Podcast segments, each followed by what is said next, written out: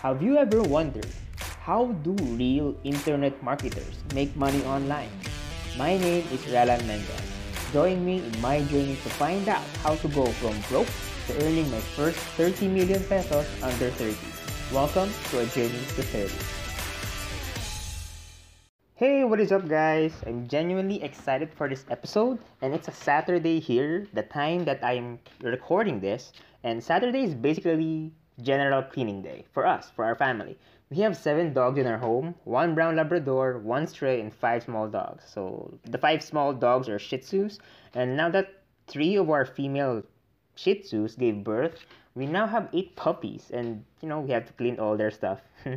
so, anyways, last episode, I talked to you guys about designing our attractive character. And one of the elements we need is to determine our origin story. Like, what was the story behind why you decided on doing whatever you're doing right now? Okay, so now we go to teaching parables. Your mission is to prove a point to your audience. The best teacher speaks in parables. Regardless of what religion you're in, if you've read the New Testament, you will notice that the greatest teacher of all time, Jesus Christ, spoke in parables to teach his followers and prove a point. Now, I want you to look through your life and try to find experiences that you've had, whether you made a mistake, or you learned to not to do it again, or to do something better, or you learned something from the lives of others. Illustrate to your audience what you want to point out.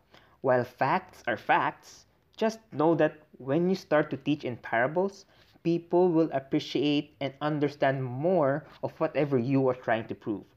So I am designing my attractive character and I will post my results and I will show you my work once we've gone over the attractive character lesson. But take note that we are designing our attractive character not to attract just anyone, but to also repel those who you don't want to work with. But we'll go to that on the upcoming episodes, okay? So right now I will share to you the parable that I want to point out and you will see this when I post my results, okay? So here it is. There are two ways of prospecting. Whether you're a financial advisor or a network marketer or whatever business you're in that needs prospecting. Okay? You either hunt or you fish. You either do hunting or you go fishing. Now, let me tell you the difference. And I will direct this message especially to network marketers. Okay? If I am going to offend anyone, then I am not sorry.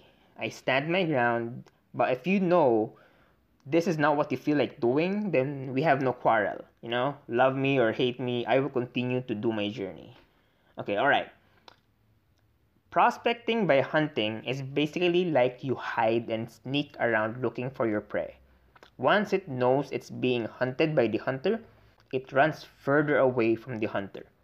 Take note that once anyone has been caught by hunting, it usually means that they were killed even before they were useful. This is how traditional MLM is done and is taught even up to today. They bother friends and family to look at a second stream of income even though they are uninterested. I know the feeling because I've been there. And be it as may that I know nothing about it, but I have no intention of doing it again. I find it hard to understand this method of marketing and opportunity. Okay? So now there's the second way. Now the second way is prospecting by fishing which I find what network marketers should be doing instead. By becoming fishers, you fish by providing value to the fishes. The value per se is the food or the bait and the hook that you use to attract the fishes. That period of luring is the part where you build trust and credibility with the fish. Once the fish is caught, it is usually and most importantly alive. In network marketing or MLM, we do not eat the fish. Instead, we teach them to be fishers of fishes by training them and giving them the necessary and right tools to be effective and therefore changing their lives. Take note when you use money as your bait, people who needs money will come to you. Use health benefits as your bait, people who want to improve their health will come to you. When you use relationship advice or anything about that could upgrade the relationship, people who wants to learn how to become better at taking care of relationships will come to you. That is why it's important to know your bait when doing marketing. And that is why marketing is important in network marketing. Marketing, guys, it's in the name. That is why I'm in a journey to find out how to fish, not just by using a fishing rod, but by also using a net to filter out those who are bad fishes or who are still too small and still needs to grow and bring in those who are mature enough and willing to learn a different path of doing network marketing. Okay, so before I end this episode, I just want to mention this. Jesus said, I will make you fishers of fish, not hunters of men. All right? So that is all, everyone. Thank you for listening to this episode. I appreciate your time, and I'll see you in the next episode. Peace.